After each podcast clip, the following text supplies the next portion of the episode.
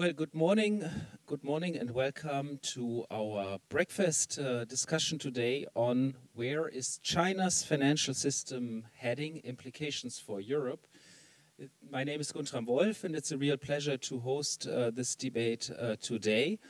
Uh, we have the um, privilege to have um, Bruegel Fellow Alicia Garcia Herrero here uh, who's normally based in, in Hong Kong, but um, who works with us and does a lot of research for us. And she will present an upcoming paper of hers um, on China's financial system. Um, so we will have roughly 20 minutes for that, that presentation. And following her presentation, um, we will uh, have an expert panel discussing the key findings and the implications for Europe, um, which um, I think is is going to be an, an, open discussion, which will also allow you to uh, to inject your wisdom and ask ask questions. So so perhaps um, let me. Um, uh, without uh, let me introduce the panelists later and uh, let's start with a with a presentation by by Alicia so that we first get get into some substance and then we we come to the panel. Thank you, Alicia. Um, thank you very much. Can you hear me? Yes, that's good. Okay, so good morning, everybody. It's a real pleasure to be here. I feel a little bit scared, actually, to start uh, by the fact that this was a 100 page working paper, and I thought I can't send this to Guntram, it's just too long. and we had, I don't know, like 200 graphs, and I was like, what is this? How come I came up with all of these details on China's banking sector over the years, which I started working on uh, in 2000, so it's been a while. And, and, and the presentation, so I want to warn you, well, you see, it's even the, it's basically telling me don't start with all of these graphs. you know, it's just too detailed for the audience. But I hope I can show you some if it's, um, uh, so while the, while this works, uh, okay, I'll, I'll give you a little bit of context of what this is about. So I mean, if you've been following on China's banking sector, the reason why there's so, many, so much information is that it's changed dramatically. So whatever, I mean, if, if you study any developed uh, financial sector, you kind of start, you know, and it evolves, but not at the speed China's financial sector has evolved. And on top of that, the economy itself is in transition, so the financial sector is in transition, and on top of that transition, you also have financial liberalization and a catch up in regulation, and of course, a number of restructurings processes out of excess credit and a little bit of uh, cleanup that I will focus mostly about. So, the, a lot of what I'm going to say is about the process of cleanup of a banking sector that has grown so rapidly that unavoidably you need to clean it up because every 10 years it's basically double its size, if not, if not more. So that's kind of the, the context of this presentation. So I move on to show you. Check. Is it off? Maybe. Okay. Okay. Okay, I'll, I'll try. I switched it on. Yeah. I can, I can actually do this without any presentation, so it's okay. so now. okay. So, um, so first, China's financial sector in this growth context, which totally changes the picture compared to other financial sectors. Then, again, the first wave of reform, I'm going to focus on the cleaning up. This is the early 2000s. Then I'm going to talk about the next wave of credit binge, which was since the global financial crisis to basically 2014, where it starts cleaning up again. So that's the fourth one, the next restructuring wave, which is we are still into that. And then some consequences for Europe of this massive financial sector being cleaned up and cleaned up and growing and cleaned up and growing. You know, what is it in for us? So I hope I can move this faster. Otherwise, yeah. So, first one. Now, this is just to give you a sense when I say that uh, China's growth is kind of pushing the financial sector to be increasingly large. This is what I have in mind. What I have in mind is an economy that, in purchasing power parity today, is as big as Europe and even bigger than the US in purchasing power parity. You can argue not in dollar, never mind. But what matters is the upper part of the graph, which is how much China will contribute to global growth in the next five years, in the next 10 years, which is literally, I don't know, like three times even more Europe and double the US. So the growth is going to be there in the financial sector. We're not yet at status quo. So wait for more, actually, and a lot is already happening. So when we move to the financial sector, okay, sorry, is going to be very painful if it moves only so slowly. Trump, thank you. Yeah, here we go. So on top of that, I mean, uh, many people have uh, analyzed, and it's not very difficult to do that, that China's financial sector is not only big today because it ballooned, it's because it was big from the very beginning. So if you actually look at credit to GDP in China, even before the growth process, it was already very big. And I think one of the reasons is, of course, massive savings and a closed capital account. So all of the savings are, say, say trapped in China, and they've been trapped at the level of nearly, before it was even 50% of GDP a year. So imagine how much you can do with such a high saving ratio. So, so basically, China's credit to GDP is as already as high as Europe or you know Japan. So it's, it's massive. This is just to give you a sense of that growth story in bank assets. So what you have here, if I can't point, yeah, I'm, it's a yeah it does, but not very. So China's bank assets today are very close to those of Europe already, but coming in 2005 from something of the order of 5 trillion to 45 trillion. That's the growth story. And by the way, everything is growing market capitalization, uh, bond, bond market is not only credit, but the bulk, and that's why I'm going to focus on banks here, the bulk of the growth and even the bulk of the size of China's financial sector is in the banks' hands still today. So you, you basically have a comparison with the US, much, much, much bigger banking sector. Now, uh, this graph is, I hope, is of interest to you. Now, if China's banking sector today is as big as that of Europe, and by the way, European bank assets are much bigger than those of the US, the question is how big will China's banking sector will end up being because China is still in the financial deepening process because its income per capita is one third of that of Europe. So if, you know the idea is as they become richer, they will still be maybe not necessarily bank assets, maybe other types of capital markets, but the point is the financial sector will be even bigger. So just doing that extrapolation of how big, uh, so you see that is the 5 trillion that I had before, bank assets, all the way to 42 trillion. Europe, you know, so basically if you draw the line and, and you bring China in 2030 to an income per capita two thirds of that of Europe, so in between, you will end up with 65 trillion in bank assets. So it will be by far, by far, the largest banking sector in the world, by far. So that's what we're talking about. So, what, what, what's the impact on the rest of the world of this massive banking sector? So, we also know that all of this growth in bank assets um, didn't happen for free. What I mean to say is that yes, in a way, I could actually say that because China's income per capita is one third of that of Europe, is over, if, if I may say, it's overbanked.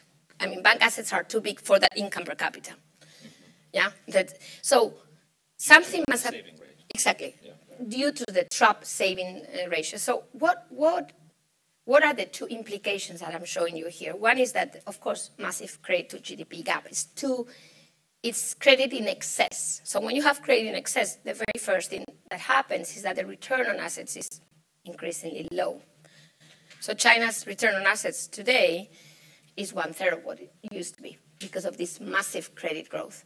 So this is the side effect of, of the growth story that you just can't find enough projects to keep that return on assets at a decent level which brings me to the need for cleanup, yeah, an immediate link with, with the rest of the story.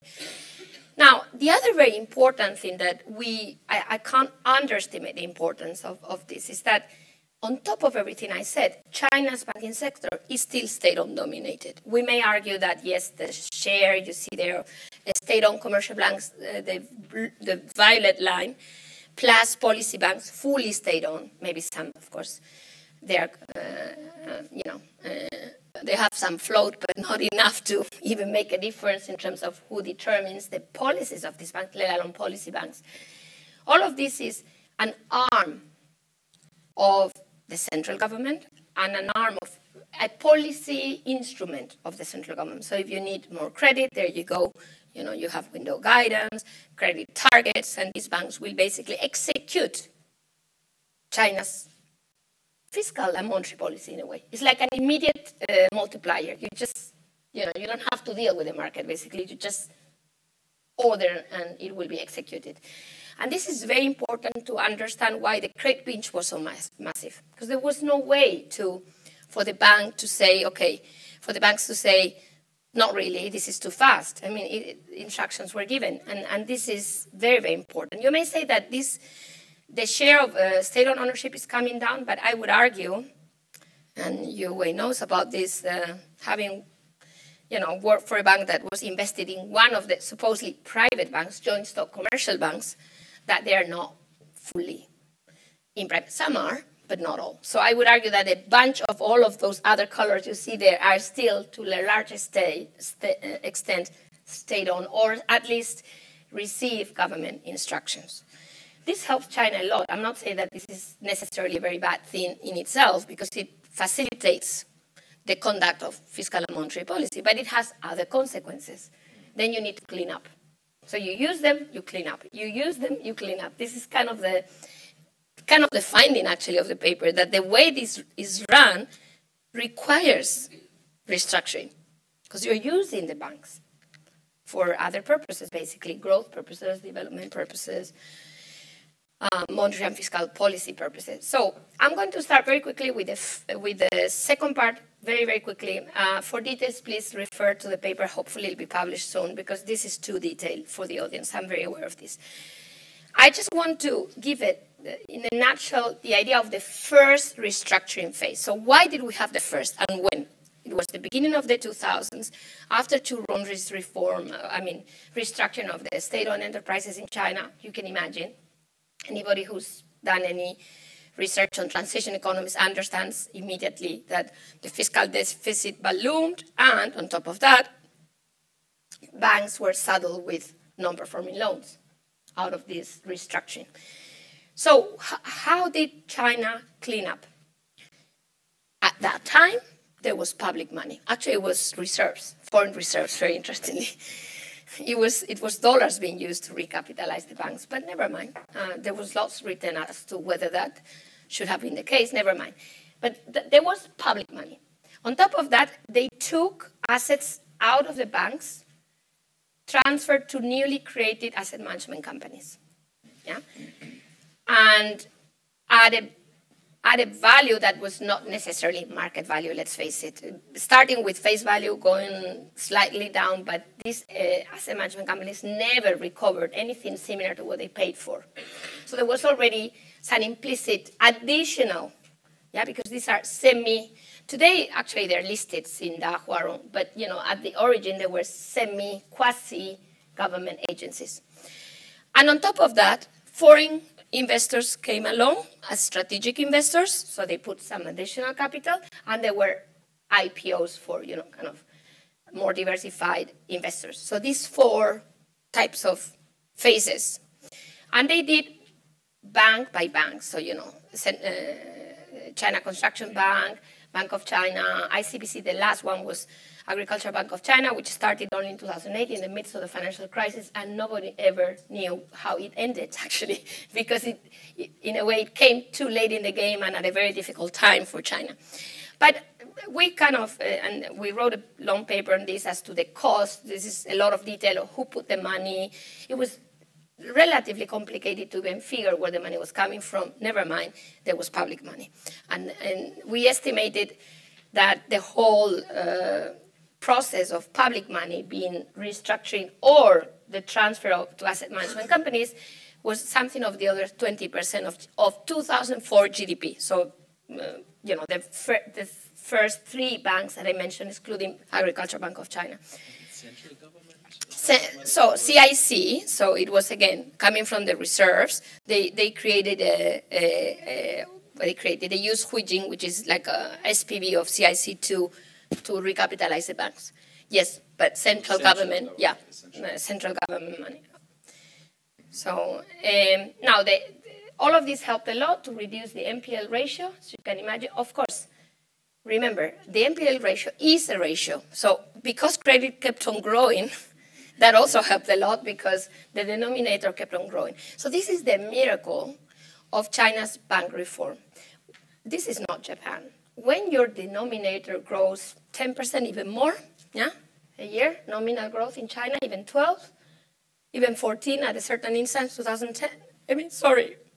I can also, I mean, I'm not uh, saying that this was not hard, and I really admire the Chinese authorities who did this, but frankly, when you have nominal growth, everything can be cleaned up. If you're clever enough not to do too many mistakes. But it's much harder when your denominator does not move, yeah? And this is really wh- when you are stuck. So the key question is, then will there be a time where the denominator will not move in China, where this restructuring, natural restructuring process, because credit growth is too high, will not be as easy? We're not yet there. So the, the second uh, bunch of restructuring I'm going to talk about is still in this nice growth uh, story that, that, that we were then. It was not only uh, easy, and again, I, I, I still admire those who came up with these nice ideas because it's quite sophisticated, but, but I'm just saying it was easier than in Japan. On top of that, financial repression was still present because China had not yet fully liberalized interest rates. So actually, interest rates were extremely low for China's growth. So the natural rate, that graph only tries to show where China's natural rate should have been. If you think of a country growing nominally 10%, that's your interest rate, 10% but it happened to be you know much lower.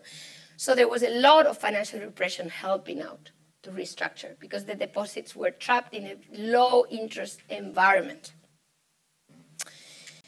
Uh, this is slightly less obvious today in the current restructure. Not as easy yeah because the deposit rate has been fully liberalized it's not as cheap uh, for the government so then what happened? The global financial crisis uh, headed, and we had this massive credit binge. Why did we have it? Well, because rightly so, yeah, the world was collapsing, and China had these nice instruments, which were the banks, to accommodate the credit growth needed to support the economy. How? Through local governments, which were through local government financial vehicles, yeah, investing in infrastructure, and also corporate state-owned enterprises in particular, investment. So it was a massive investment boom. That's when China stops being driven by external demand and starts being massively driven by investment, this investment growth model that we always talk about. And the banks were the intermediaries of that model. So, um, so at every point in time since then, uh, so it's hard to see that graph, but I hope you you can understand it. GDP growth was pretty intense, as you see. 2009 recovering to you know very very high levels. This is nominal GDP growth. Yeah, so you see there the 15% I was talking about. I mean, massive. 2010, very high nominal growth. But credit was growing even faster. And if you move beyond banks, so total social financing and other measures of total credit in the economy, at a point, it was growing 35%. It was an absolute credit binge of, of, of, of dimensions that probably the world has never seen, frankly, in recent economic history. And that is what you see with the, with the credit to GDP, or you know, the, who was getting the money, mainly corporates and local governments, as I mentioned. So what happened uh, next? is that, well, this is just a measure of the fact that, yes, I'm focusing on banks. Let, do not forget, though, that all of this shadow banking that was created, that you may have heard about China having this massive non bank financial sector, a lot of it unregulated, not all, um, was growing also very, very fast. Um, uh, to the point that, uh, you know, in, at the, in the highest growth years, 2010 to 2012, were, was about 18% of total credit. So now, who is behind this? To a large extent, the banks themselves. They were the largest issuers of shadow banking products, in particular wealth management products, as you see in that graph. So whoever thinks that here's the shadow banking, here's the banking sector, no. I attended a conference in Beijing 2012, and the banks were so positive about shadow banking, and uh, to me, I just couldn't understand. You know, I mean, I, I thought they would be fiercely opposing. Right. No, because you know, basically these were the same groups. You had the trust companies, so it was really the idea was trust, which are the second largest issuers there of wealth management products. So I have a client my deposit rate is uh, capped because at the time they were capped. I can't offer anything decent to you, so I send you f- for a fee, yeah, referral fee to my trust company, which issues a wealth management product for you. And by the way, I can't offer credit to real estate developers anymore because I have a again a limit from CBRC. So I send my client to the trust company who will invest in that infrastructure project with the money of the client that I couldn't serve because I couldn't offer the right, you know, return on, on his investment. So, so fee income actually in, for Chinese banks ballooned. The net interest margin came down and the fee income ballooned. So it was a model that actually appealed to everybody. And I think that explains its growth uh, story because there wasn't necessarily this was at the beginning of course later things got uh, much tougher for banks yeah and they wanted their full money and they started to oppose but at the beginning it was very comfortable. So it grew very very rapidly. Yeah sure. So uh, now um, on corporate debt and everybody talks about corporate debt uh, whether this is sustainable in china blah blah blah what banks are going to do. Well the reality is that it was all about how your profits, how much money you were making that would allow you to borrow more, more, more.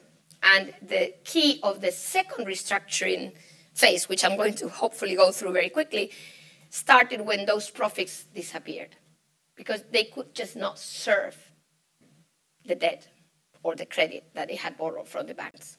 That's when the need for the second restructuring comes up, which is basically 2013, 14, you know, heading up to the horrible 2015, where really uh, we had, just to give you a sense, zombie in the way they define it, corporates. So EBITDA to interest expense below one, meaning they could not even serve the interest.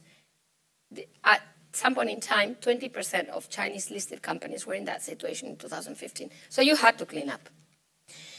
And uh, how did they clean up? So I'm going to move very quickly, jump a few slides when they hit the wall, i.e., the profits came down, how did they clean up? How are they cleaning up? Because it's still happening today. The first phase, oh, jump, jump, jump, sorry, I need to choose my slide. So you see return on the banks needed, the net interest margin was coming down very aggressively. The deposit rate had been liberalized in 2015. Everything was making the banks hit the wall.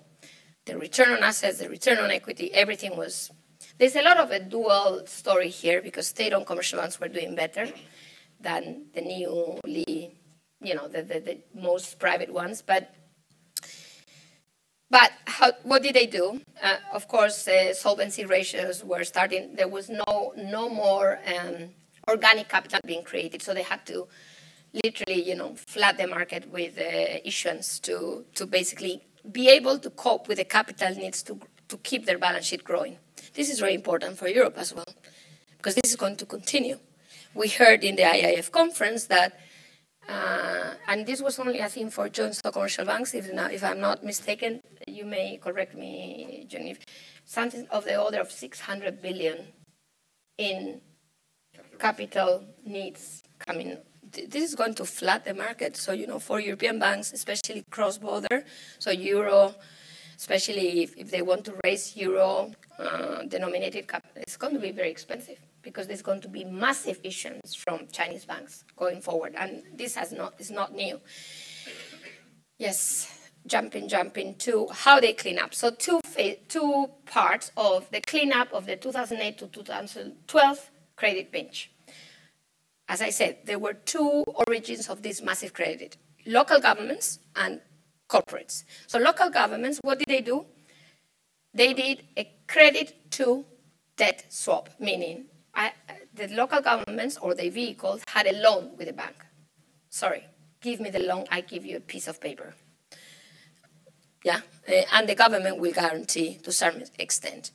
So they, they started substituting those loans with, because of course in regulatory uh, terms of capital needs, etc., is of course much cheaper. The consequence of all of that, this is the amount that was cleaned up. I'm, I'm rushing, sorry if I'm not being very clear, but basically these are relevant numbers, and you know this is percentage of GDP. That credit binge for some, and we have the national audit having calculated more or less how much it was. Some people put it all the way to 30% of GDP. So you know they've cleaned a recent part of that, and Bear in mind, though, that this is pushing down banks' profitability because, of course, the bond paper is not going to pay you what the local governments thought they could pay you with a loan. Yeah, so it's going down from 10% of average interest rate to not even two or three, so below basically uh, refinancing rate of the PBOC. So very very low for banks. So that hits their profitability. The other way they're cleaning up, and I finish here just the, the, the thing on Europe in a minute is corporate. Corporate debt. How are they cleaning up corporate debt? They're only focusing on state owned enterprises, especially overcapacity ones, and only state owned banks.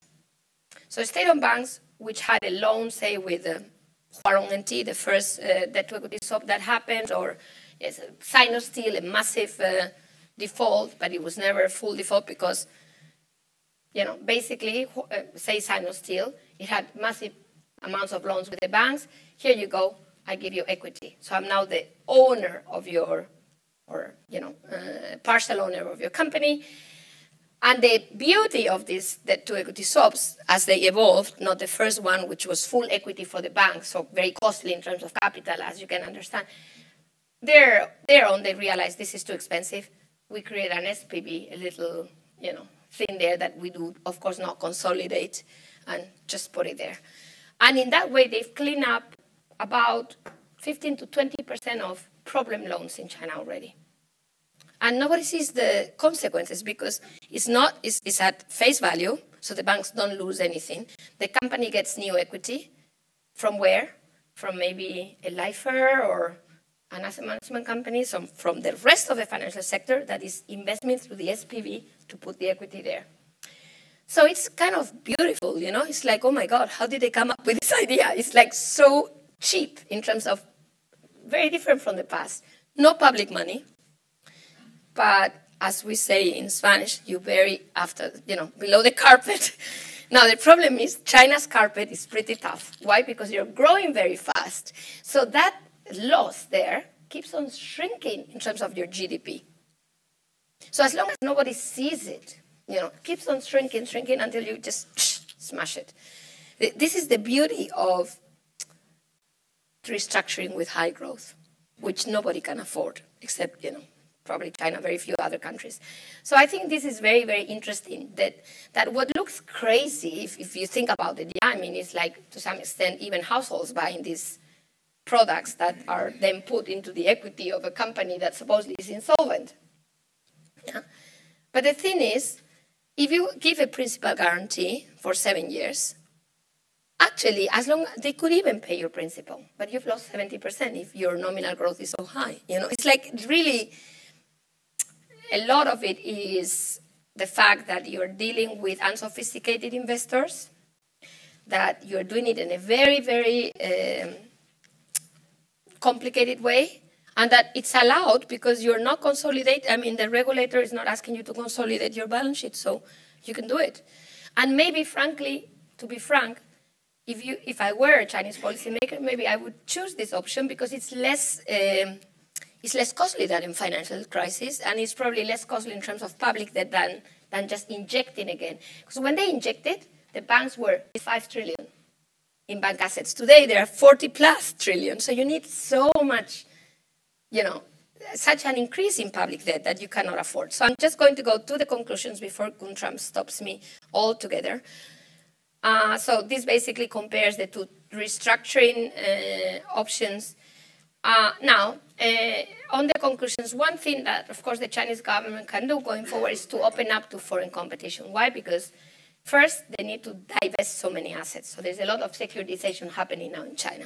And for that, you know, you can understand that the opening up to asset management companies, even to insurance companies, is actually quite interesting.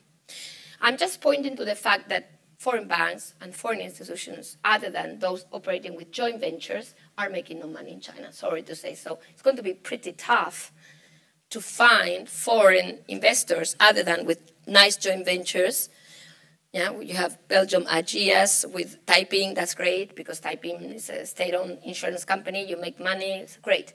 But what about those that are alone in that very competitive? So there, what I'm showing there is that the cost to income is double, and that the return on assets is half. So it's not going to be so easy to find foreign investors. Maybe in the asset management industry, maybe in the insurance industry, maybe with a joint venture. But I think just go there on your own it's not going to be. And by the way, the assets of foreign banks in China have only gone down to now a mere 1.3%. You cannot even see them. Because how can you cope with the growth of the rest of the system? You need so much capital, it's so expensive. So I don't think opening up, I'm not saying they won't, I'm saying it's not going to change the picture massively. It's not, China is too big for the rest of the world, put it this way. We can't possibly cope with the growth of this uh, banking sector. But what they are doing, and this is very important for Europe, this is my key point on Europe, is going themselves abroad. Why would you not go abroad if your return on assets is low? If you know that, frankly, you're going to, next cleanup is going to be harder because growth will be lower, you know, because the system will be massive so you, you may as well go out now. And this is why overseas loans are growing and growing and growing, and they will continue to grow. And policy banks in particular, I mean, the Belt and Road Initiative, they're all lending abroad. Yeah? Only Latin America, there's figures of 150 billion. I mean, it's just massive. China's will become, to me, I'm telling you now, although we don't have statistics, I hope China starts uh, reporting to the BIS because they're a major lender today. They only report as a recipient, but they become a major cross border bank lender. So please report to the BIS and show the world how. I mean, your lending arm, which is massive. So, so they will probably become the largest lender. Now it's European banks still today. So, what are the, the things for, for Europe? Um, Chinese banks, especially state-owned banks, will be reinforced from this current shakeup because they're the ones being cleaned up for nearly free. You see, they, they are the ones receiving the, disposing the loans at face value. Somebody else is the equity holder of that. So they're going to be stronger. I even think, and we discussed this yesterday, will be even more consolidation in China. So maybe smaller banks will be absorbed by larger and thus state-owned banks to, it, and to avoid any kind of liquidity risk or you know any kind of event that could happen. So they're going to be much stronger, you know, from a very strong standpoint that we are already at, yeah, like in terms of uh, lending capability, especially overseas. Uh, and because their regulatory environment is certainly not ours, and I'm not saying that the regulators are not doing big efforts to catch up on TLAC, on you name it, but certainly we're not at the European level whatsoever, they have a massive comparative advantage. They have a massive comparative advantage, and they have the government, in the same way as the, during the global financial crisis, they were pushing them to lend. Now they're pushing them to lend abroad. They're pushing them to go to Pakistan, Pakistan, uh, China economic corridor, 50 billion Russia, you know, gas pipelines, 70 billion, you name it. So it's going to be very difficult for European banks. This is my main conclusion to compete in third markets. So the shrinking of uh, European banks' market share in cross-border lending, don't be surprised. It's not only about European banks' inability or regulatory environment, which I'm not saying is not relevant, is because there's a massive competitor today that was not there before. And I'm not saying this is bad or, you know, life changes. We all have to get used to different competitive environments. It's not a criticism to China whatsoever. But I'm saying I think it would be important for us to realize, because I, I have the feeling that sometimes it's like we focus so much on regulation that we don't look at the different competitive landscape that is there today. And in, in, in good part, not only because Japanese banks are also there, big time, but I think the China phenomenon can be of a size that nobody can compare with because of the 65 trillion I mentioned at the very beginning, which is kind of the target by 2030. So, you know, if it's just going to flood uh, the world with, with cross-border lending from China. So I leave it here. Thank you.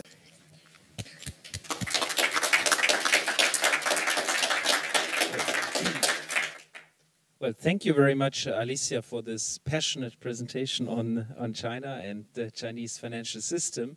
I'm now pleased to, uh, to host a, panel debate, and um, our first speaker will be uh, Gene Ma, who is head of China research at the Institute for International Finance and has worked uh, previously um, at Eurasia Group, uh, CITIC Securities, as well as the Chinese Ministry of Finance um, and has had visiting professorships at University of Illinois and George Washington. Uh, Gene, uh, I'm sure you have lots lots to say on, on this topic, so we very much look forward to your comments.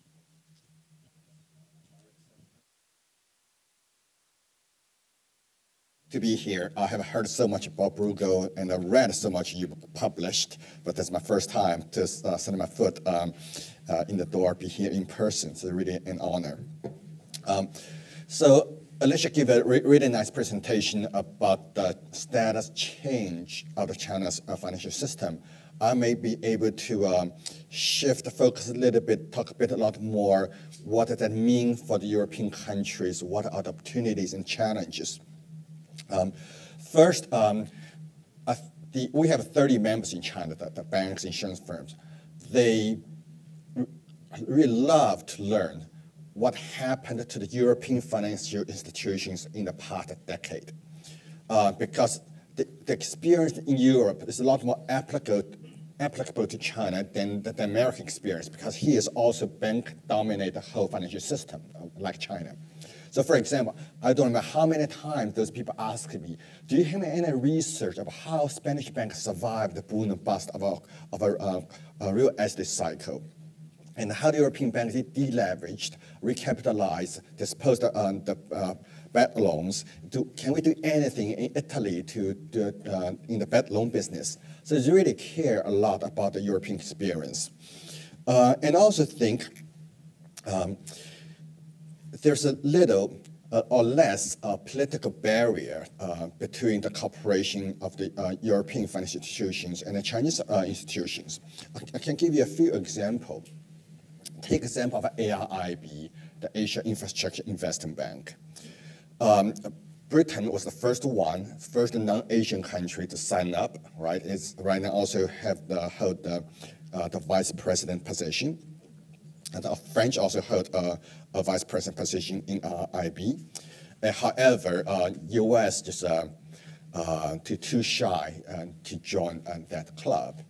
Uh, uh, in my view, I think there's pretty good chance in next two or three years, Japan will also join AIIB, then the US will be the only one left out.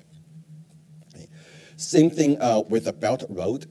Um, US, um, there's even uh, uh, people working on Belt Road, but that's to put roadblocks on those roads or cut off the belts. Uh, but however, I was in London Monday, Tuesday. There are at least two London asset management companies that are setting up Belt Road Fund. I'm so surprised. I don't know how, where they, they can invest, how they can, can invest. But anyway, the some, um, this is good for the marketing. You can, they can sell this fund. Uh, I suspect they probably disinvest uh, in the bonds uh, issued by Chinese companies uh, doing business uh, in the Belt Road countries. Um, and for example, um, um,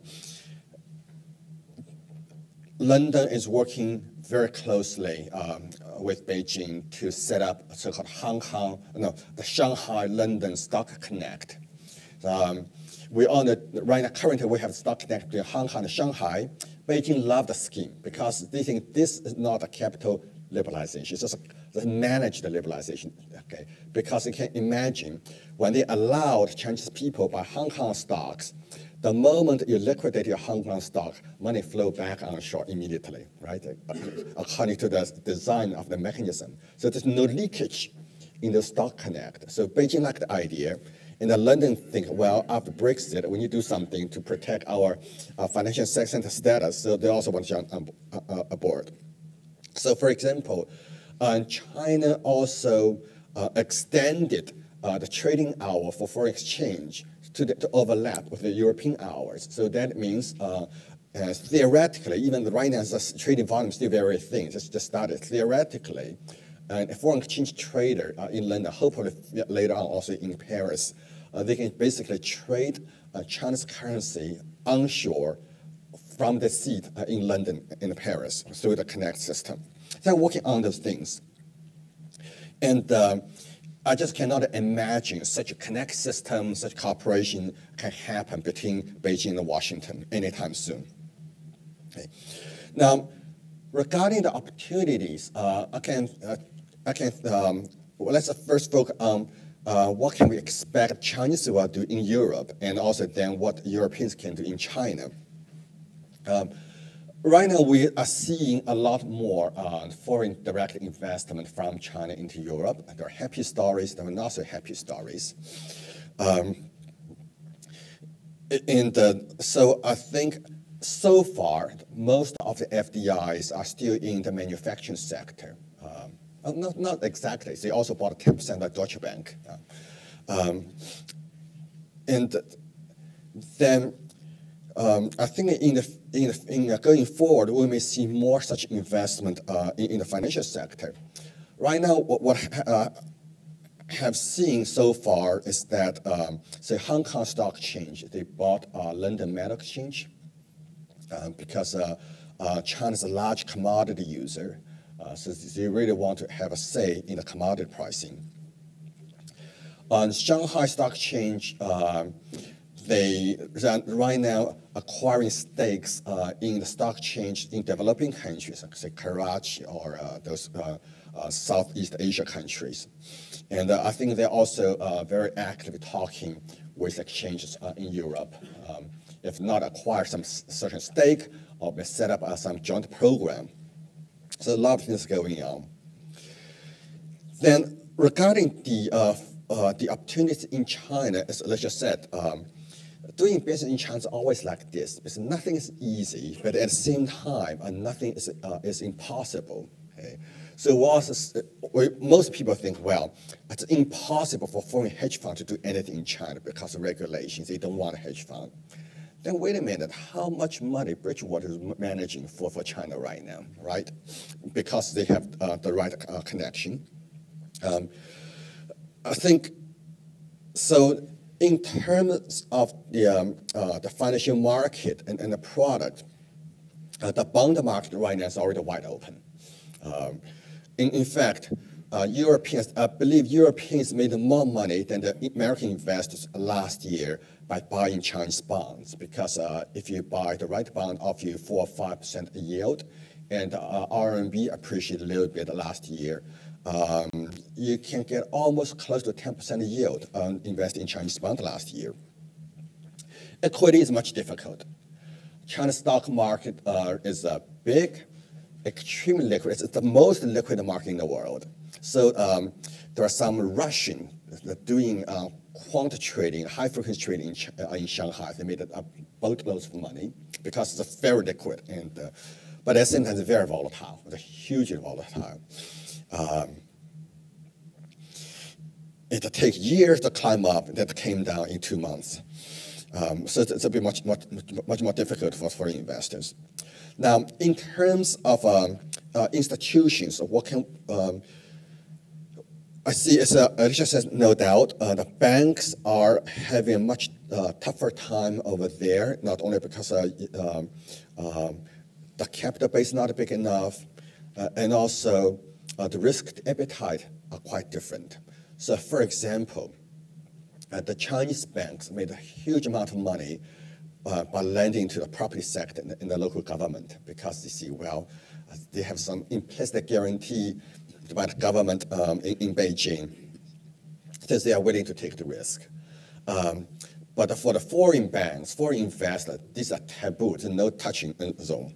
So, uh, so it's much much uh, more difficult. Um, but at the same time, I see, I see two opportunities um, for the foreign financial institutions. Um, French are very keen to tap into uh, the derivative market.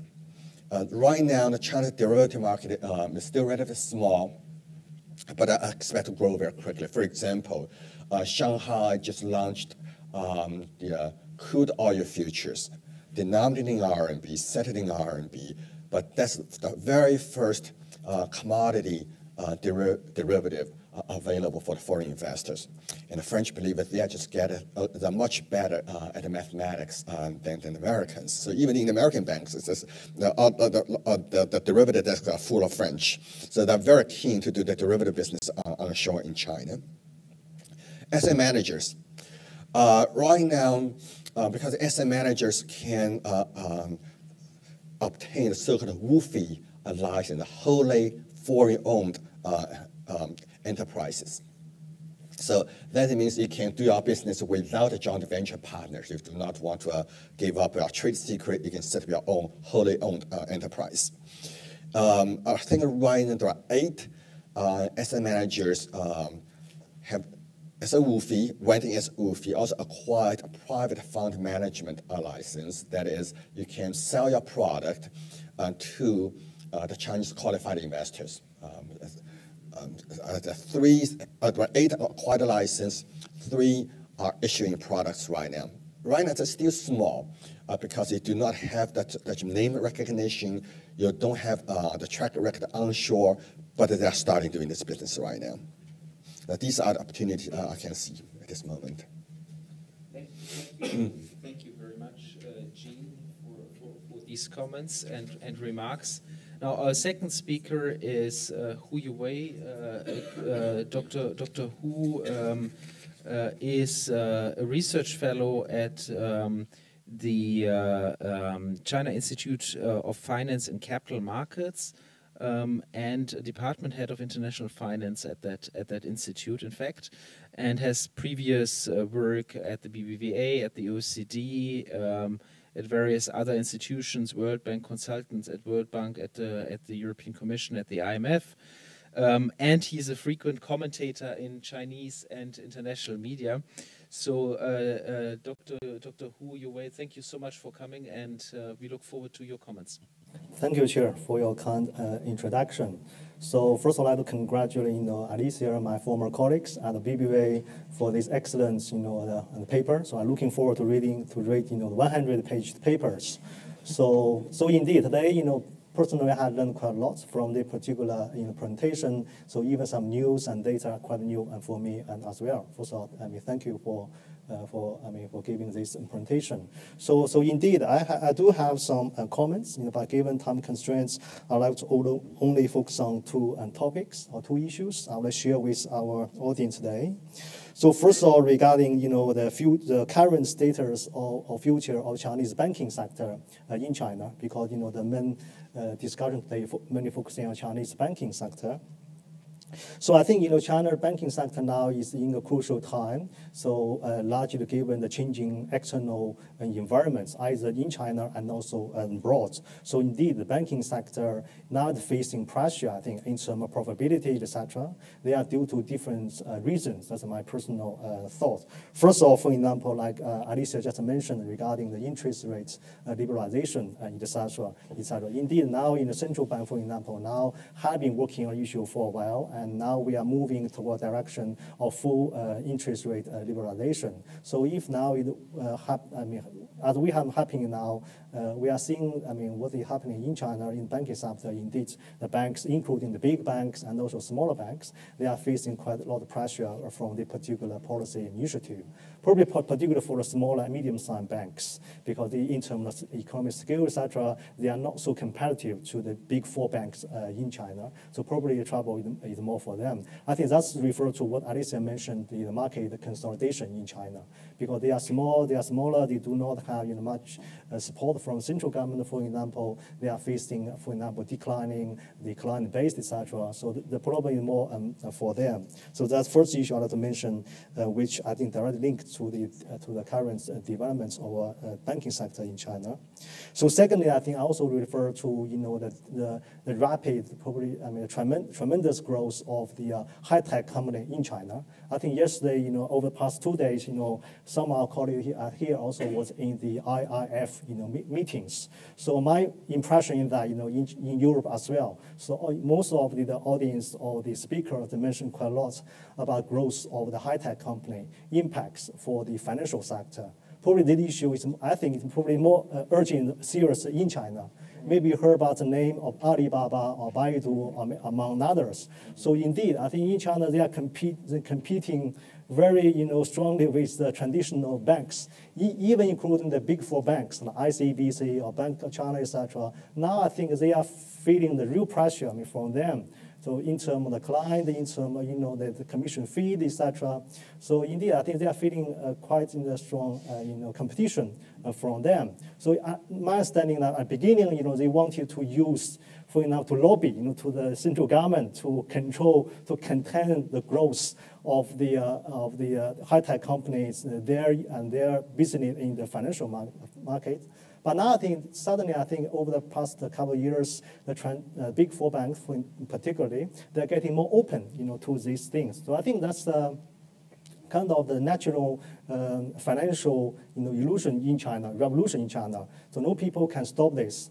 Having said that, that means uh, so far the, all the big four banks now they are patterned with the big, you know, four uh, high-tech companies in China, including Alibaba, Baidu, etc. They set a joint venture, the joint venture on banking sector. So in that sense, so they want to take advantage of the platform, you know, uh, uh the strengths in the particular issue, then to uh, to uh, to jointly, you know, develop in China. So, but in any case, I think the traditional banking sector and business they are facing pressure from the the platform as well in China.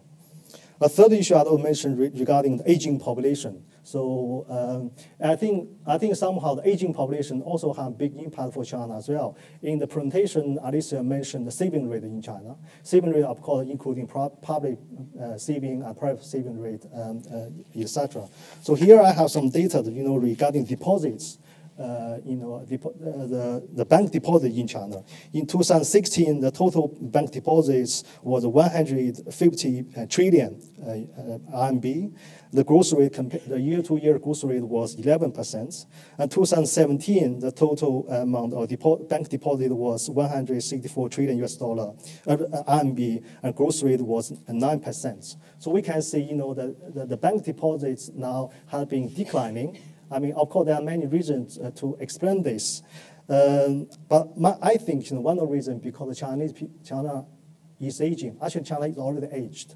Maybe you're familiar with some data. So, uh, 11% of the Chinese population now is up, I mean, about age of 65. So, which refer to a population of the 160 million people. I, uh, I think this amount roughly, you know, equivalent to the combined population of the two biggest, you know, EU country, Germany and France plus Belgium.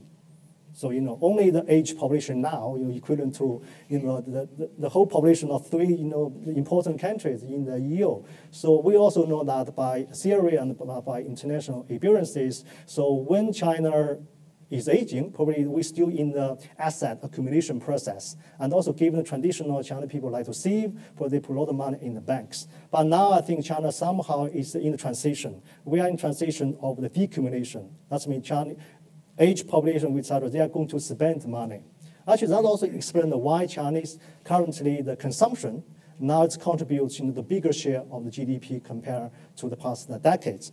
So the, here is about three points I'd like to mention. Uh, they are the three important factors behind the, the, uh, the developments of the banking sector uh, in, the, uh, in the future. I think they are quite uh, important. So second issue I'd like to touch on refer to the uh, uh, the business, the potential business for, for foreign partners, either abroad or either in China.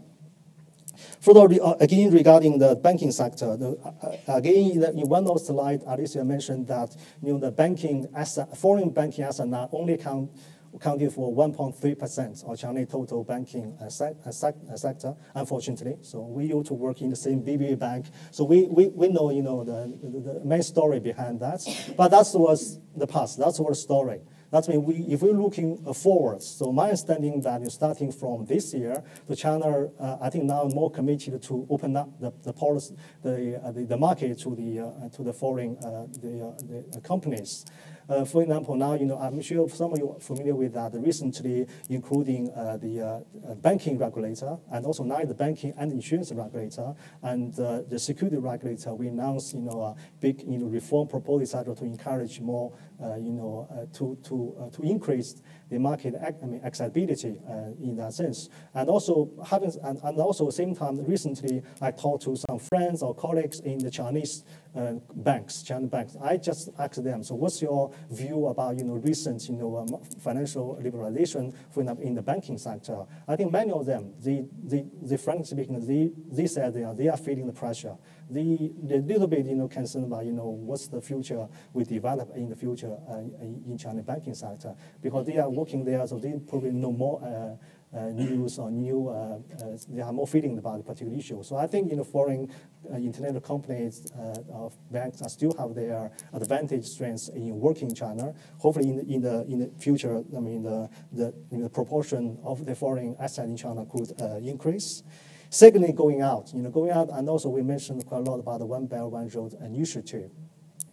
So personally, I think, you know, I mean, indeed, that's the, the, the huge investment gap, you know, in terms of the, uh, the, the, One Belt, One Road initiative. I remember that, I mean, the ADB, the Asia Development Bank, they re released reports mentioning that, you know, uh, between 2015 to 2030, you know, the investment bank, the financing, I mean, uh, the gap along the one by one Road initiative could be more than 26 uh, trillion. You know, uh, sorry, 2.6 trillion US dollar, the huge amount.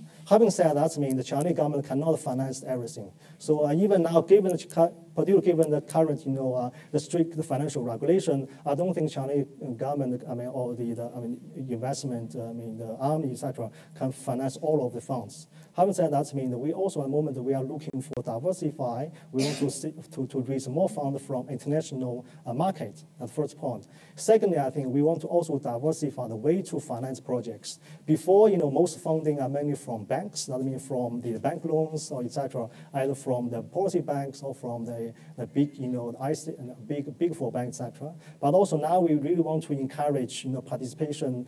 Uh, we want to encourage the way of the equity financing. So we also want, we also want to, you know, or consider the feasibility or necessity to raise more funds from capital markets, rather only financed by bank loans or, or, or bonds, etc. So in that sense, for sure, you know, uh, in China, we also considering different, you know, uh, uh international markets, etc. You know, to have to really diversify uh, the, the funding, uh, you know, the, the, methods, and also in order to reduce the risk related to this particular uh, the, the, the case. So yeah, let me stop here. So maybe we can interrupt later. Yeah, thank you. Thank you, thank you very much. Um, last but not least, um, I'm happy to welcome Elena Flores, uh, who is the Director of International Economic and Financial Relations and Global Governance in the European Commission's DG ECFIN and is a sort of a well-known expert on financial, uh, global financial uh, matters um, with a distinguished career in the European Commission, and she will reflect, I guess, on what we think uh, of all of this from a European point of view. Thank you, Elena. Thank you very much, and thanks for inviting me and the nice words of, of introduction. I, I don't think that I would qualify myself as a financial expert.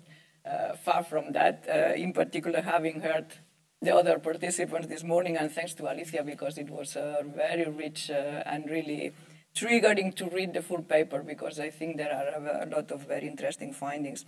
So to complete a bit uh, what has been said and, and bring a little bit of a broader angle, I would say, I was looking at the financial sector uh, in China in terms of what that has meant in, in the macroeconomic developments and what can that mean for Europe as well in, in this respect. So the interlinkages between financial sector and, and some other parts um, of the economy. So the way uh, the way we see it is that uh, indeed the financial sector, and that has been said in China, has played a major role in the in the development of the growth model of, as we know it. And uh, I would say it has been a very critical vehicle for state intervention in the economy. Alicia very clearly explained that.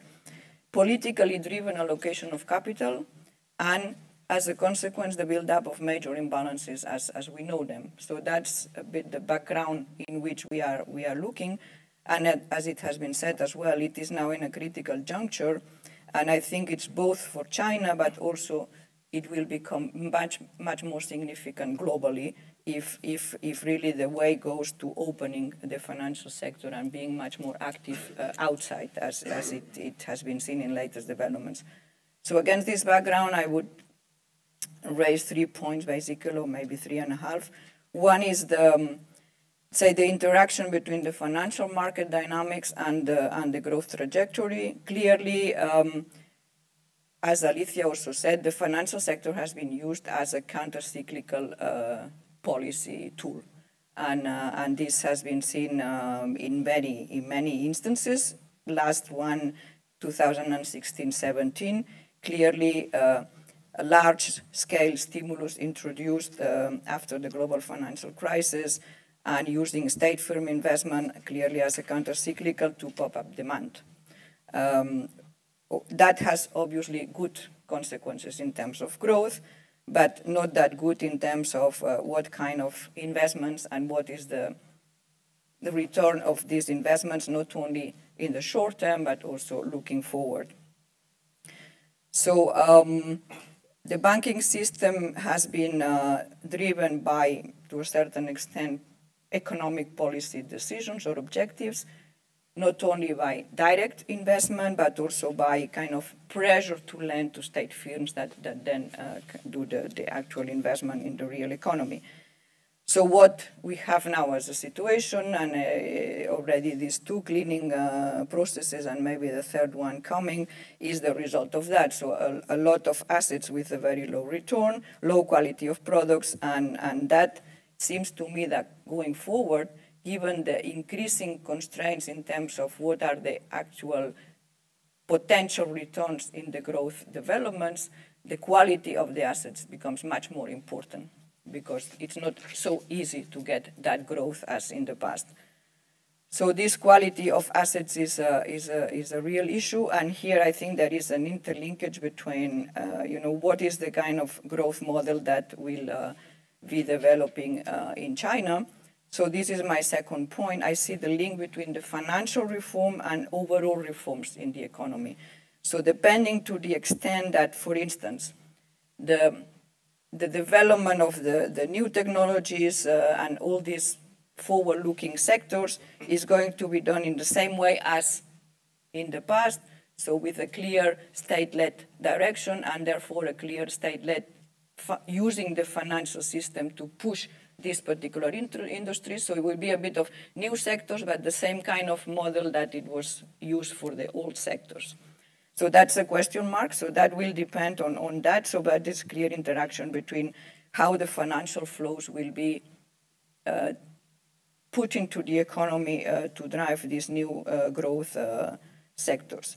Um, now, um, a second point in the same uh, in the same uh, block is the the, the question of I'm thinking about the possibilities for foreign investors, etc. in China is the issue of the level playing field, and in particular, what is the access to finance for local firms versus non-local firms, and there obviously the role of the financial sector will be also uh, crucial, and whether this offering of finances from the, from the banking sector or from the financial sector will be driven purely or mainly by commercial criteria or not. So that, that's uh, uh, the. And, um, and also the issue of implicit or explicit guarantees that uh, play a role in how the financial sector interacts with the real economy. So there, just to summarize the link between financial reform and overall reform in the economy. Uh, the third point is more looking on the global and uh, the impact on, on the global uh, economy and global markets. And here there are the two aspects, as were mentioned, the inflows and the outflows. So the, the, the landscape has changed a lot, and there is a sharp rise in outflows. And, um, and a corresponding fall in China's foreign reserves uh, for that reason. Um, so at present, China is acting to support the renminbi as actively resisted sharp devaluation, but that also means um, um, a certain impact on external surpluses. Uh, so um, uh, it means also that China continues to rely on domestic investments very much uh, to maintain demand with the implications for imbalances that, that we know. So um, if China opens up capital markets, uh, let's say, too quickly, if we can say it like this, um, well, we know that they may have implications, as we have seen in other parts of the world, because uh, are there the regulatory and, and uh, supervisory instruments ready to manage these inflows uh, in, a, in, a, in a balanced way? Uh, at, at the current juncture, I would say no, but um, it depends how this uh, opening, I mean, the speed of the opening and the sequencing evolves in relation to the evolution of the regulation and the regulatory framework. Um,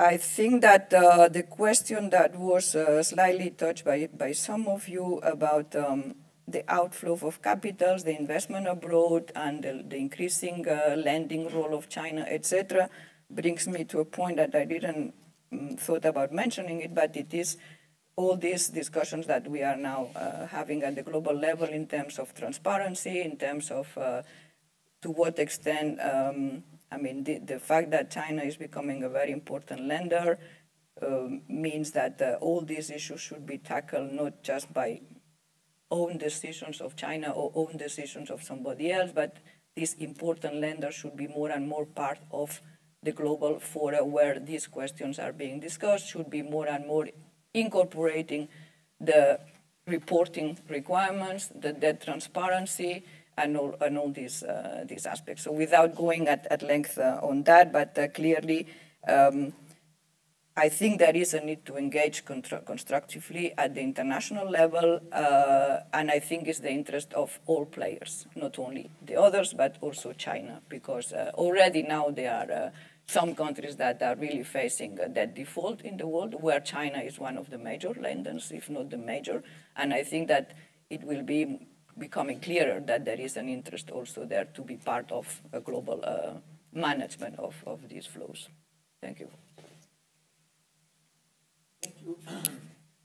Thank you very much, um, Elena, for these very thoughtful remarks and uh, sort of showing also um, some of the, the thinking um, that, that um, European policymakers, of course, have on, on what, what uh, Alicia described, what is happening in, in China. Alicia, I, I want to give you a chance to to react uh, to a few points and also uh, open up for uh, for a few questions. But let me let me also add my one or two uh, uh, small points. Um, I guess my, my, my, first point is is really on the savings rate because uh, I mean in a sense all of this is driven by an extremely high savings rate, right? I mean um, if you have a savings rate of close to fifty percent, necessarily um, you will have uh, an increasing financial system and necessarily there will be bad investments and i think you described that and necessarily there will be pressure to uh, to invest more and to invest more also abroad and channel some of the savings abroad so so i guess my, my first question is where do we see the savings rate going in the next 10 years um, because you know uh, uh, if it if it stays where it is there will be more restructuring, bad loans, there will be more bad investment, there will be more bad investment also abroad. And, uh, and, and uh, at the same time, of course, there will be also quite some growth. So, so it's, it's really this, this trade-off, but it's a sort of starting to be quite an unhealthy, an unhealthy uh, way of, of doing it. Uh, uh, perhaps you can remark, uh, uh, give some remarks on that. Now, my second question is on uh, on the role of the state, and if you could say a little bit more more about this. So, so I think you showed basically 50% or so of the financial system, uh, or at least of the banking system, is more or less directly under state control. I understand it's mostly central, but also the local uh, uh the local entities play a role. Now, on the other hand, um, uh, there is uh, sort of this notion of market discipline and you know can markets ensure a better allocation of capital and so you have those two competing forces and Elena I think was also pointing to that, that, that it's a political vehicle, the financial system, for doing certain things. And at least in our philosophy, um, we would say, well, if that becomes too strong and too permanently part of the uh, economy, there will be a lot of bad bad credit, and a lot of bad bad allocation of capital, because things will just be driven by political vested interests instead of um, real economic needs. Um, so, so, how how much is that changing? Um, how much um, is the state uh, state's role uh, uh, changing in um, in the banking system. I guess my, my third point is on. Um, I think you mentioned it on the on the uh, Alibaba and the new platforms and so on. I mean, which I mean, the fintech industry, as you know, the biggest fintech industry is in China, um, in the world, by far the biggest. And um, the argument that is always given why it is so big in China and why, why it has so grown so quickly in China is not just market size. I mean, of course, you leverage um, and you can immediately um, sort of tap hundreds of millions of, of consumers. But it's also the fact that um, there is this view that the Chinese financial system is underdeveloped in the sense of providing financial services to uh, to uh, uh, to um, I guess ordinary citizens. Um, so so so so where is China's financial system heading on the front of being a ser financial services provider. I mean, okay, we, we know state-owned financial system give big credit for big investment projects. This we know. But what about the financial services for citizens, which um, certainly must be must be absolutely critical? Perhaps you want to react to what you heard, and and then uh, let me see how much time do we. Yeah, let, let me let me get a few questions from, from the audience who took note, lots of notes. So. So I have, I have Marek um, from, from Bruegel.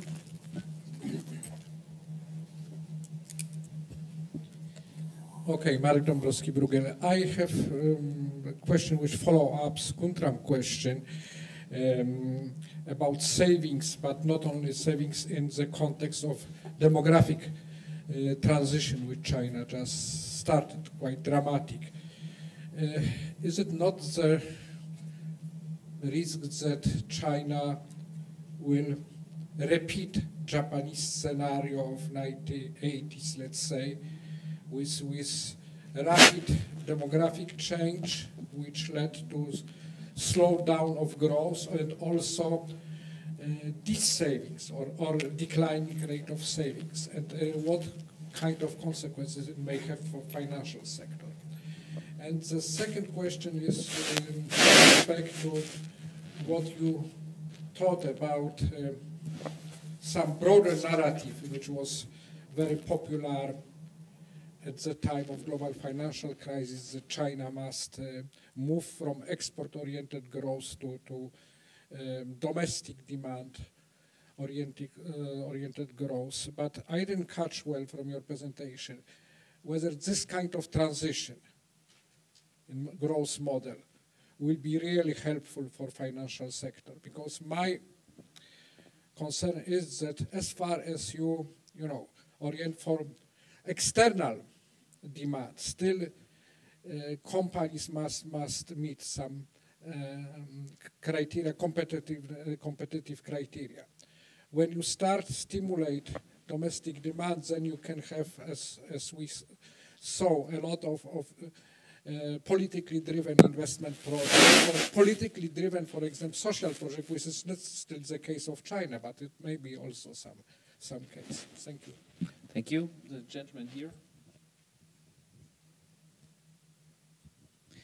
Thanks a lot. Um, I have a question Please regarding identify oh, Tim Rühlig, uh, uh, European think tank Network on China, on behalf of the Swedish Institute of International Affairs. Um, my question uh, um, would be about uh, the role of the state, implicit um, uh, credit guarantees, and and and and uh, maybe also the question of uh, credit pricing, because you have been describing very convincingly this basically state permission, both on the financial side, but as well on the side of recipients, actually of loans. And you've also already said that the next cleanup will be more costly due to uh, reduced um, growth. So my question is basically, how does the do you see signs that are promising from the uh, party state of actually tackling the issue of implicit uh, guarantees and of uh, and, and and then improving credit pricing to actually then tackle the root causes of what we have seen the last couple of years to basically well your your uh, predictions seem to be not that optimistic that we won't see something similar happening again. But still, I'd be interested in what kind of policies you see in that field. Thanks.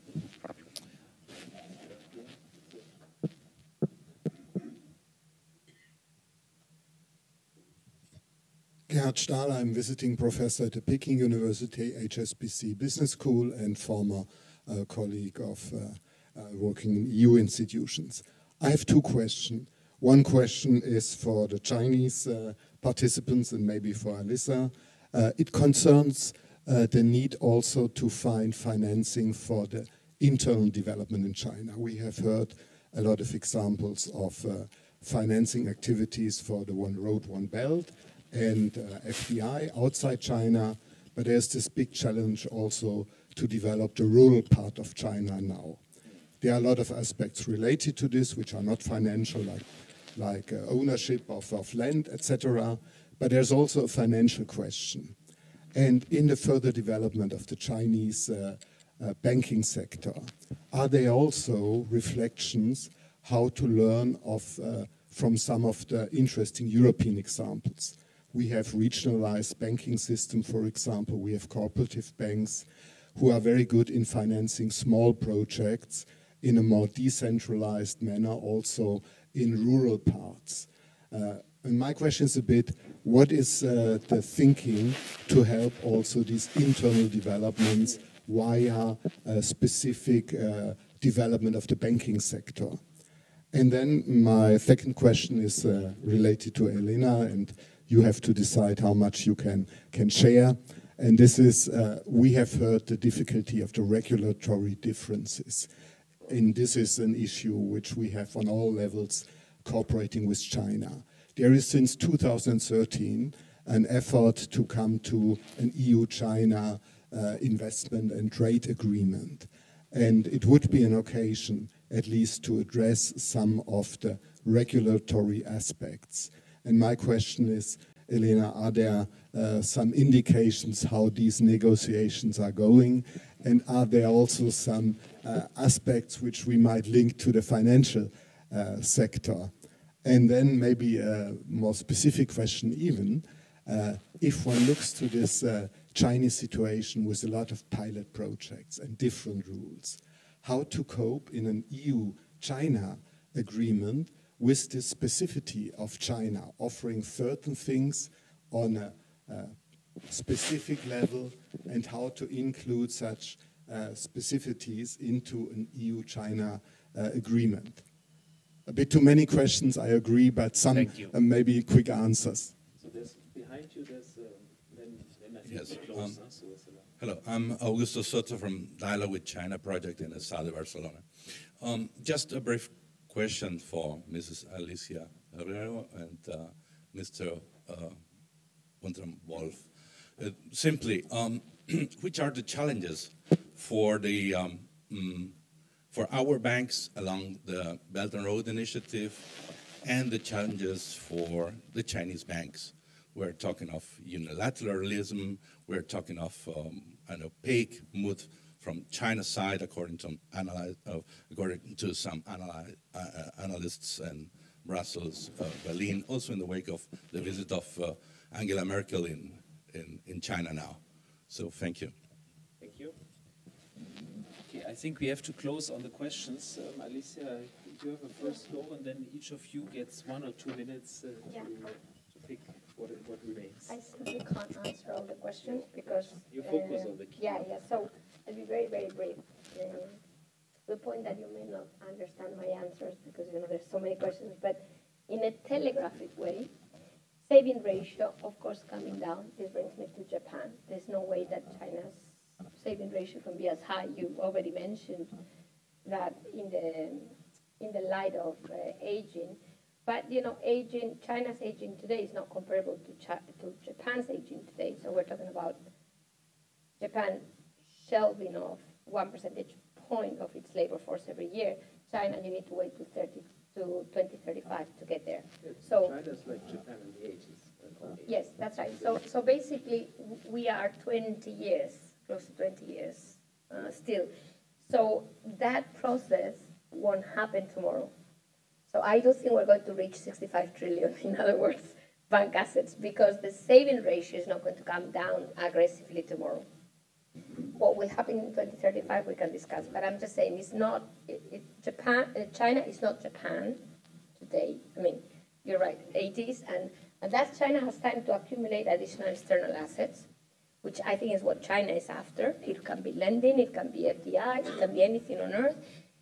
What is more difficult, though, uh, is that China, in the current circumstances, this brings me to the capital account liberalization, accumulates what China should be, in my opinion, accumulating even faster, which is portfolio investment. Yeah, I mean, all of any any Chinese household would probably feel very comfortable having a little bit of their eggs in a different basket, but that's where the constraints are today, which pushes the, the, the domestic saving ratio even higher than Japan because Japan didn't have that issue. Uh, Japan has a massive home bias. We all know that, and it's been estimated. But it's not 100. In China, it's a forced home bias of 100. So, so this makes the saving ratio even higher than it ever was in Japan. So, so in other words, it will come down slowly because we're not yet there.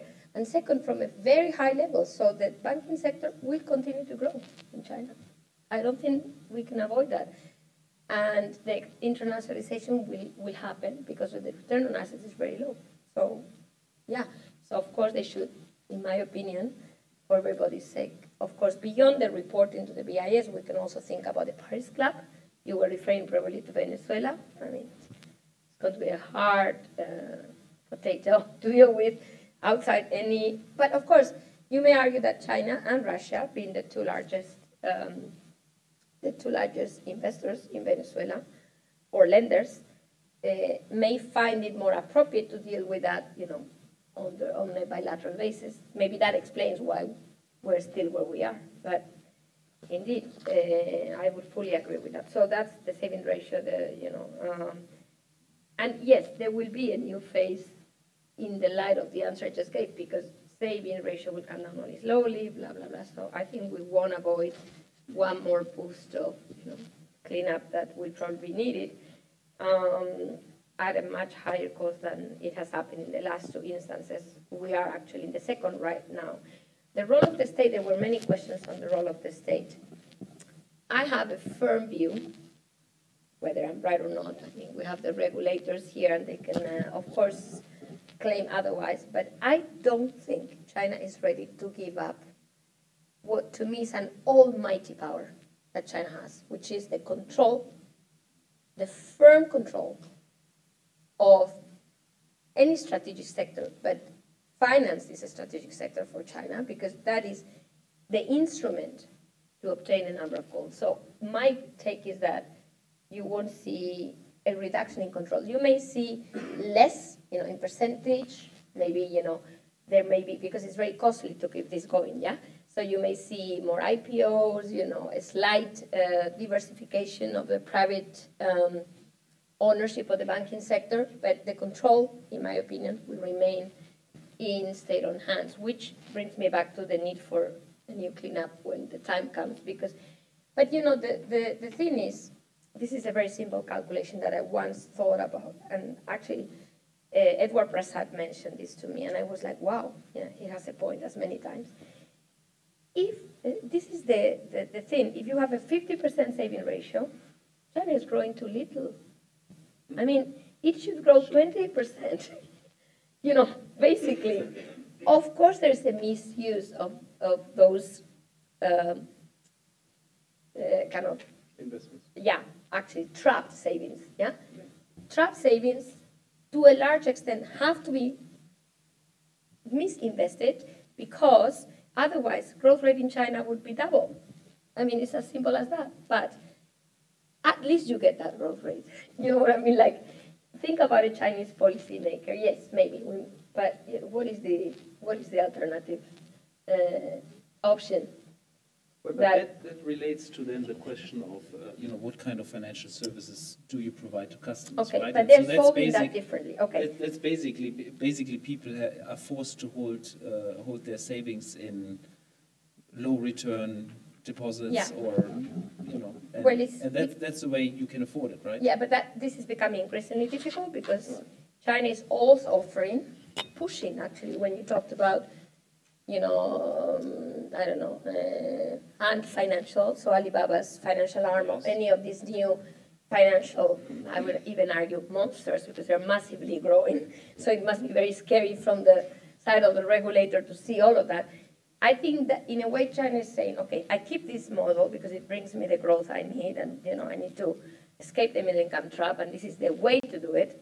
It may be a little bit costly, but frankly, it's worked out. So I don't want to get out of the boat too early. I need to get there, and I can understand that. But on the other hand, they say, but I have this wonderful fintech or you know related tech sector that can offer the financial services to to individuals and and it all looked very nice but the problem is of course the growth of the non-banking institutions with the risk associated unregulated p2p became a nightmare so so now we, they're trying to square the circle by bringing you know the single asset man, the asset management regulator your also your the merger of uh, CSRC with the insurance regulator all of that to bring it back to the balance sheet what was literally, you know, uh, mushrooming everywhere, which was all of. But that's going to be very difficult because you'll have a hole, which is the capital. You know, the minute you bring it back, you need the actual capital. So this is why I think, again, going back to European banks, I mean, that market is going to be so flooded with Chinese banks issuing to get the capital needed. That won't be enough because still the state-owned control needs to remain so, you know, it's going to be very tough to just put the money that keeps at least a share or, or so it, it's not easy, but they're trying this way, yeah, through the, what they call new private banks as well, you know, trying to serve the, the households. And by the way, a, to a large extent, whatever is transaction is already done because all of the payment system is outside the banking sector as far as households are concerned already. So they're like leapfrogging, in other words. They, they won't have these retail banks that we have in Europe because they are leapfrogging that to new private banks or tech uh, related financial institutions. It's, a, it's kind of a very big experiment for the world, actually. So that, that is uh, market discipline. You know my views there. I think that's not the key priority now. I mean, to put it very bluntly. Uh, the, because if you really want market discipline it's just impossible with the amount of state-owned ownership you have in China. It's just not going to happen. And and uh, I guess on well, Japan, I answer implicit guarantees. Uh, a little bit, I think, is, is really what I already said. Uh, BRI, rural China, I think this is related, the two questions, because a lot of what is happening under the Belt and Road Initiative is rural China. So if you think about the Pakistan-China economic corridor all the way to Gwadar, this is the development of basically the west of China. So a lot of the money we think is going to Pakistan is actually also going to West China. I mean, it's like a kind of developing both at the same time. The only way to develop the West sustainably is to develop what is next to the West, yeah? Sure.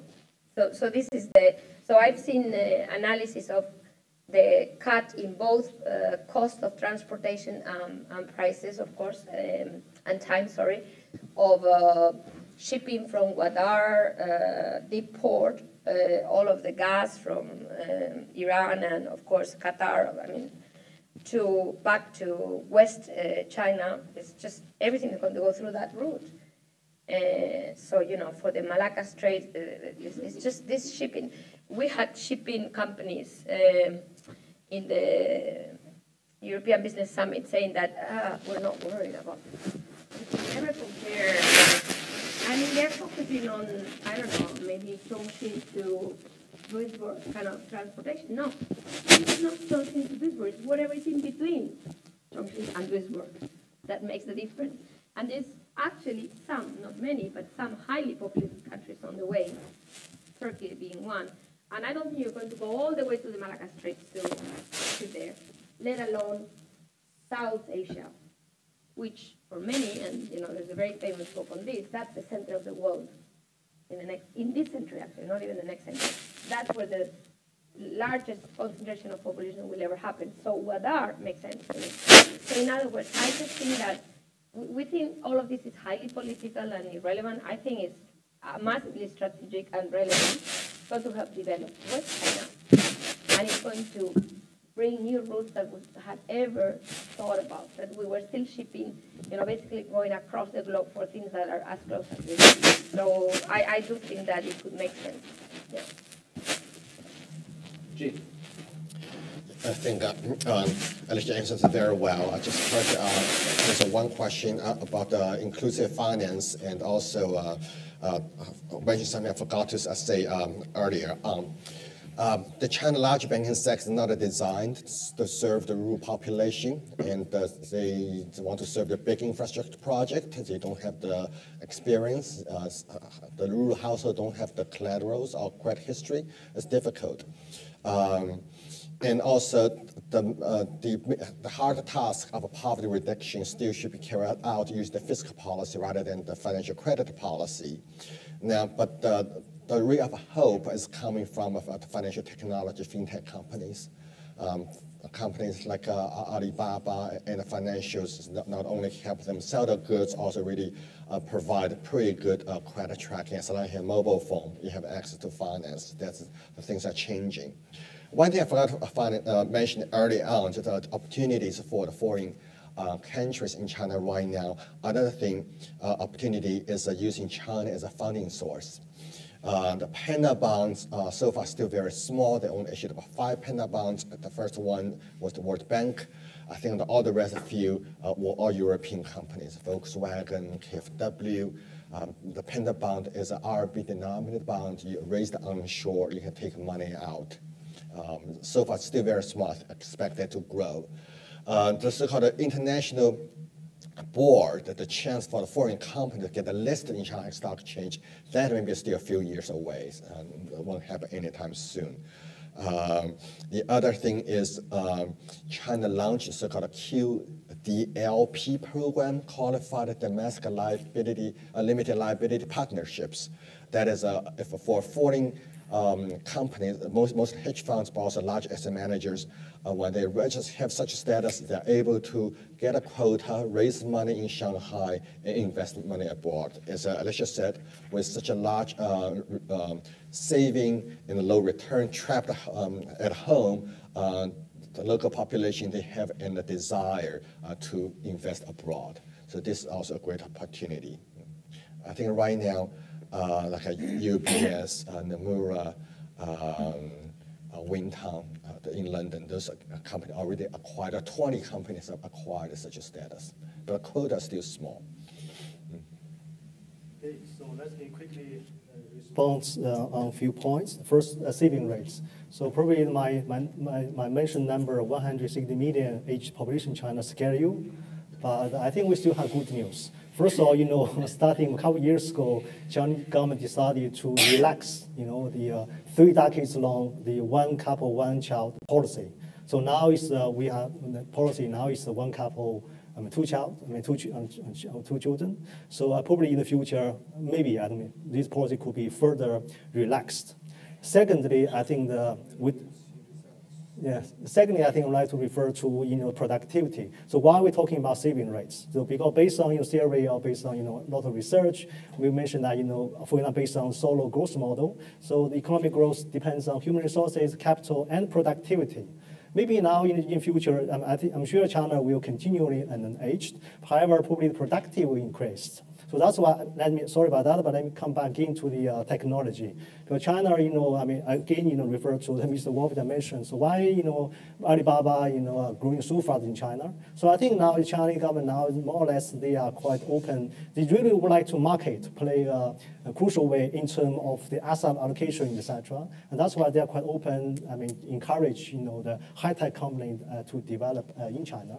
So if this trend could continue and could be uh, uh, in the in the next decade, etc., I think probably Chinese labor productive could be increased. So in that sense, so even China is aging, but we if we productive increase, uh, we we still could maintain a we remain uh, GDP growth at a reasonable uh, level. First, the, the first one regarding the saving rates. so if saving rate drop, probably eventually that's we don't have much uh, negative impact from that. Secondly, I think regarding the internal developments, the, prof and the professor from Peking University. So indeed, I think you are you raised a very very important question in China. You know, President Xi may identified three key tasks for this year and probably for next few years. So one is uh, you know uh, the um, uh, poverty reduction. Secondly is the environment, environmental protection. The third one is financial risk, to control financial risk. So in that sense, you know, all the you know, Chinese, uh, I mean, either the uh, financial institutions or agency, the military, etc., they pay a lot of attention to, uh, to uh, help on the poverty reduction. In that sense, you talk a lot about inclusive finance, for example. So this topic has, has been quite, you know, uh, popular in China. Everybody talking about this. I'm sure in this sense, you know, European country, for example, uh, I'm sure you have lots of experience in that to help China. And uh, China working hard on that. I think that also explains the reason why, you know, China uh, over past, uh, I mean, few years, etc., so many called rural banks, you know, they have been developed, established in, in China. And I'm not saying the good or bad, probably too many, right? Probably too many rural banks having established China because some of them, they don't care about profitability. Eventually, we'll have some financial risks. But that's not, I'm going to talk about the focus of what I'm talking about. That's mean Chinese government, including central and local government, and also many financial institutions are working on that. So probably they want to try do, do some tests to see how it works, how to help to reduce uh, poverty, I mean, uh, poverty reduction, etc. Because, because President Xi already set targets to lead to, to uh, eliminate, you know, the poverty people by 2020, only two years. Yeah, we still have, I think, three, 20 or 30 million population now, so it's very hard, but the target is over there. Last one is uh, uh, one by one road initiative. So from my standing, I think, you know, of course, there's competition between Chinese financial institutions and foreign financial institutions. I think that's a healthy competition, I think, healthy competition. Because when we go to a third market, for example, in Latin America or from African country, for example, or even go to Eastern Europe, I'm sure, you know, Chinese bank, we need local partner. Because we don't culture, we don't, we don't speak language, you know, we, we don't have branch, etc. So in essence, I'm sure, you know, Chinese financial institutions or banks, they have sincere, you know, willingness to collaborate with local partner. So in order to, you know, to, to jointly develop, you know, it's a, it's a win-win situation, I mean, uh, one by one road initiative. So that is not only zero games, I mean, I mean uh, zero-sum game. So I think everybody can benefit from that, as long as we can find, you know, good way to collaborate uh, with each other. So I'm quite optimistic about this. Thank you. Um, I'm glad you. I'm glad that you mentioned um, Latin America competition in Latin America because Alicia is about to publish another piece on China, uh, China's competition with European companies in Latin America. But Elena, you have the last word, please. well, I think that uh, we are much over the time, but uh, there are so many important points that were made. I will just pick up some of, will give some some thoughts. I mean, on the question about. Um, export-led uh, versus domestic demand and the role of the financial sector. I would just say that I don't think that because it's export, it's necessarily more competitive or more productive because the, the whole role of the subsidies policy in, in some of these export sectors it has been very important and is still very important. So I don't see a one-to-one that you move from export to domestic, you become less productive. Uh, it depends. And then I would say on the financing of the growth model, again, it, to me, it's not so much about who is the owner or, or what is the policy, but it's more about what are the criteria that are driven the decision. So if the financial sector is told, let's say, to invest in high tech, uh, whatever, which will increase productivity and so on, maybe it's a positive step. If it is told to do something else or to invest in other sectors that are not going to bring about a high productivity growth, then it will not be good. So the same kind of policy decision making can lead to very different results. On the, um, on, on this um, using uh, the financial sector, again, I mean, I think that if it is really used like a sort of a substitute for fiscal policy, then I think it's not good. If it is used to facilitate or to promote investment on, on, on forward-looking sectors, which may also have a demand component, but that's not the objective, then we can have better results. So, um, on the international, etc., I would say that. Um, uh, okay, we had this this experience. I don't, I cannot say much about this trade and investment because I'm not really inside, so I would not be probably fully up to date. What I sense is that it's not becoming easier lately. These kind of conversations. Maybe whatever may happen with the US may change that as well in terms of the bilateral relations between China and, and Europe. So I have some hopes that uh, that could help. But it is true that the experience we had with the tiny thing that it was, you know, when we launched the investment plan and then high interest from China to, to be involved, etc. But after all, everything became quite limited in the sense that when the specificities for China companies and specificities to be respected for China investment and so on, uh, in Europe we don't have these rules. We have other rules and we cannot accommodate that because we should do it for others as well. So it doesn't really fit with our uh, competition system and, and, and etc. So then it was much less enthusiasm. So that's just to show that it is, it is difficult. But I think that we, we cannot escape from that discussion about trade investment or trade and investment or maybe investment and, and then trade, depending what um, so we have this possibility also to disentangle a little bit the trade and the investment negotiations uh, currently in, in Europe. So we have to see what, what is more promising. And on the uh, lending outside and, and, and, the Paris Club and all this, I was not thinking about Venezuela. I was thinking about one of the African countries where it's more than just China, Russia. It's not necessarily Russia, but it's a little bit more diverse, but main China. And there is an attempt here with the help of the Paris Club to get to some good results. So that might be a showcase. Let's see how it works out, but it could be a positive step to see that cooperation at the international level can bring a better result, including for, for, for China. Um, and I would say that another aspect is about the lending conditions. I mean, I, I have some insights on some of these investments in Latin America or in other countries in Africa. Uh, indeed, I mean, there is a lot of lending with no conditions, uh, piling up debt in, in those countries or in the corporate sector of those countries. And when, when the problem comes, somebody has to do something, either an IMF program or uh, an international rescue package or whatever. So there is an issue here that um, needs to be addressed. It, it cannot, uh, it, it, not, it has implications for the country, but also for the stability of the system. And final point, I think that all these things you mentioned about investment in Pakistan for the China, etc., I think that geopolitical matters that we didn't have the time to discuss are very, important. Iran, India, I would mention in this context. That, that, I think that's uh, scope for for another event. Sure. so let please join me in in thanking uh, thanking our panelists and my apologies for uh, running over time. Uh, it's entirely my fault. So thank you to all the panelists.